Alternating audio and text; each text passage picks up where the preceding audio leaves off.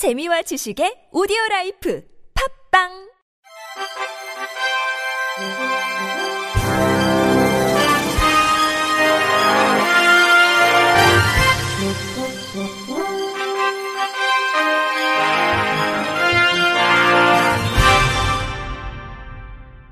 청취자 여러분 안녕하십니까? 6월 둘째 주 주간 KBIC 뉴스입니다.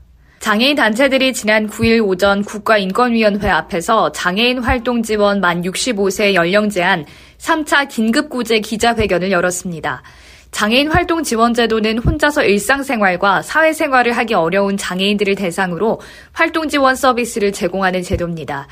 하지만 현재 장애인의 나이가 만 65세를 넘기게 되면 노인 장기 요양 보험법의 지원 대상이 되면서 활동 보조 시간이 최대 22시간에서 4시간으로 줄어들게 됩니다. 이날 진정에 참여한 루게릭 환자 A씨는 타인의 도움 없이는 일상적인 생활이 불가능해 작년 12월부터 270시간의 활동 지원 서비스를 받아왔지만 만 65세가 되는 7월부터 활동 지원 서비스가 중단될 위기에 놓였다며 나이가 65세가 넘었다는 이유로 생명의 위협을 느끼고 살아가야 한다고 밝혔습니다. 장애인 차별 금지 추진연대 박김영희 상임대표는 스스로 몸을 통제할 수 없는 사람들에게 활동 지원사는 생존 그 자체라며 그들이 없으면 일어날 수도 밥을 먹을 수도 없다며 이처럼 손과 발이 되는 활동 지원사지만 우리에게 이를 결정할 권리는 전혀 없다고 목소리를 높였습니다. 지난달 광주 폐기물 처리업체에서 산업재해로 사망한 지적장애인 고 김재순 씨의 죽음을 두고 전국 장애인 차별 철폐연대가 지난 8일 서울 고용노동청 본청 앞에서 30년 장애인 일자리 정책 사망 선고라며 비통함을 표했습니다. 올해 26살인 고 김재순 씨는 지난달 22일 오전 광주 폐기물 처리업체에서 홀로 파쇄기 청소 작업 중 파쇄기에 끼어 빨려 들어가 숨졌습니다. 조사 결과 당시 사업장에는 법적 수준의 안전 및 방호 장치가 적절히 갖춰져 있지 않았으며 적합한 관리 감독이나 협업, 인력 배치도 준수되지 않은 것으로 확인됐습니다. 해당 업체는 고인이 2년여간 일하면서도 장애가 있는 것도 몰랐으며 누가 시키지도 않았는데 스스로 기계를 돌리다가 죽었으니 자기 과실사라고 유족에게 전한 것으로 알려졌습니다. 김재순 씨의 아버지 김선양 씨는 산업 현장에서의 모든 안전은 노동자, 정부, 사업주 모두 함께 지켜야 한다며 장애인이든 비장애인이든 평등한 대우를 통해 어울려 일했으면 좋겠다고 호소했습니다.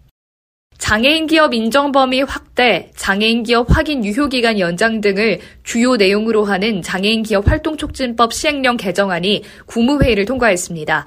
개정안에 따르면 협동조합이 장애인 기업으로 인정받기 위해서는 협동조합 기본법에 따른 일반 협동조합이면서 총 조합원 수의 과반수가 장애인, 총 출자 좌수의 과반수가 장애인인 조합원이자 출자, 사장이 장애인인 조합원 등의 세 가지 요건을 모두 충족해야 합니다. 장애인 기업으로 인정받으면 공공기관, 우선 구매, 정부 지원 사업 참여 우대 등 다양한 정책적 지원을 받을 수 있습니다.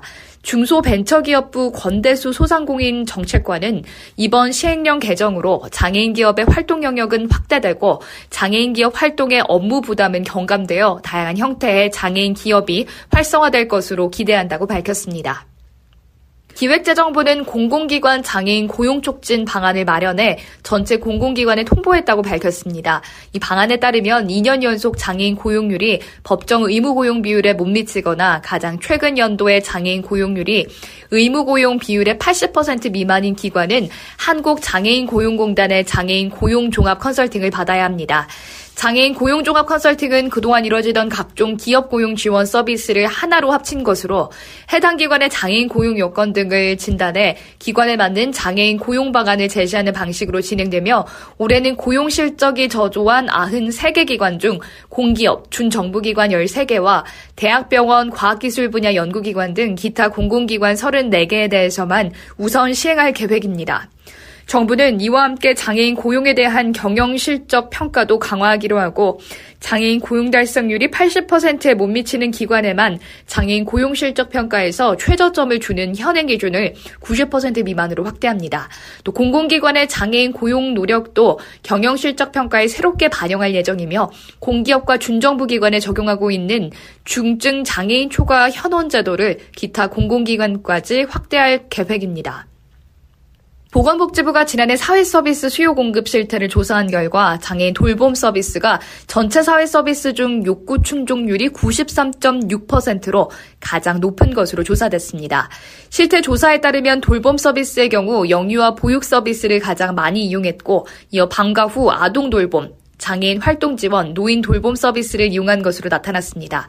가구 구성원의 특성에 따라 향후 서비스 이용 의향은 다르게 나타나는데 등록 장애인 또는 노인 가구원이 있는 가구에서는 돌봄 서비스를 기초생활보장 수급 가구에서 주요 돌봄 서비스를 비롯한 정신건강 및 주거 환경 서비스에 대해 이용 경험 대비 높은 서비스 이용 의향을 보였습니다.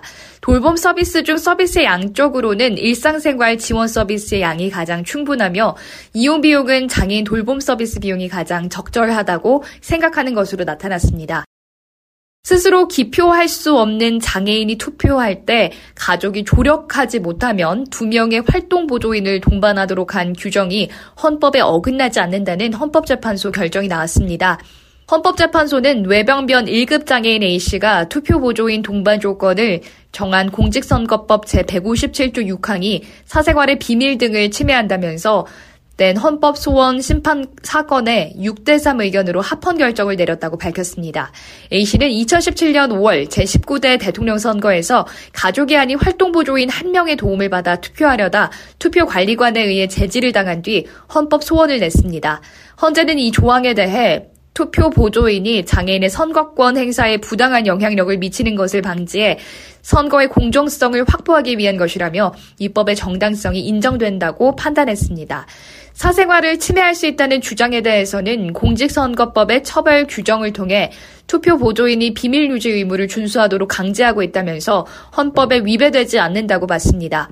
반면 이선애 이석태 문형배 재판관은 선거인의 의사와 무관하게 신뢰관계가 형성된 적 없는 낯선 제3자에게까지 내밀한 정치적 의사를 공개하도록 한다며 헌법 불합치 의견을 냈습니다. 이스라엘 OrCam Technologies가 제15회 보조공학기기 박람회에서 인공지능 기반 시각보조기기 OrCam MyEye 2.0을 공개했습니다. MyEye 2.0은 인공지능 기술과 광학 문자인식 기술로 시각장애인이 더 독립적인 일상생활을 할 수 있도록 지원하며 주요 기능은 글자 읽기, 얼굴 인식, 물체 및 바코드 인식, 지폐와 색상 인식 등으로 기기의 카메라가 촬영한 이미지를 분석해 음성으로 알려줍니다. 또 인터넷이나 휴대폰과 연결하지 않기 때문에 해킹 및 개인정보 유출 위험이 적으며 무게가 22.5g에 불과해 어떤 안경에도 탈부착할 수 있습니다. 현재 48개 나라에서 25개 언어를 지원하고 있으며 한국 판매 제품은 한글과 영어를 인식하고 모든 메뉴와 안내는 한국어로 이루어집니다. 올캠의 한국 사업을 총괄하는 김수범 대표는 미국과 유럽 국가를 중심으로 마이아이 사용자가 빠르게 늘고 있다면서 이들 대부분은 정부가 첨단 보종호학기기 구매를 적극적으로 지원하는 국가라고 말했습니다. 문화재청 국립문화재연구소는 시각장애인을 위한 천연기념물 소개용 점자 감각책 내레이션에 참여할 목소리 기부자 50명을 오는 24일까지 모집한다고 밝혔습니다. 목소리 기부자들이 참여할 책은 천연기념물 동물 입체형 멀티미디어 점자 감각책으로 천연기념물 동물에 대한 일러스트와 스토리텔링 내레이션, 음원 등 시각장애인과 비장애인이 함께 이용할 수 있는 콘텐츠들로 채워져 있습니다.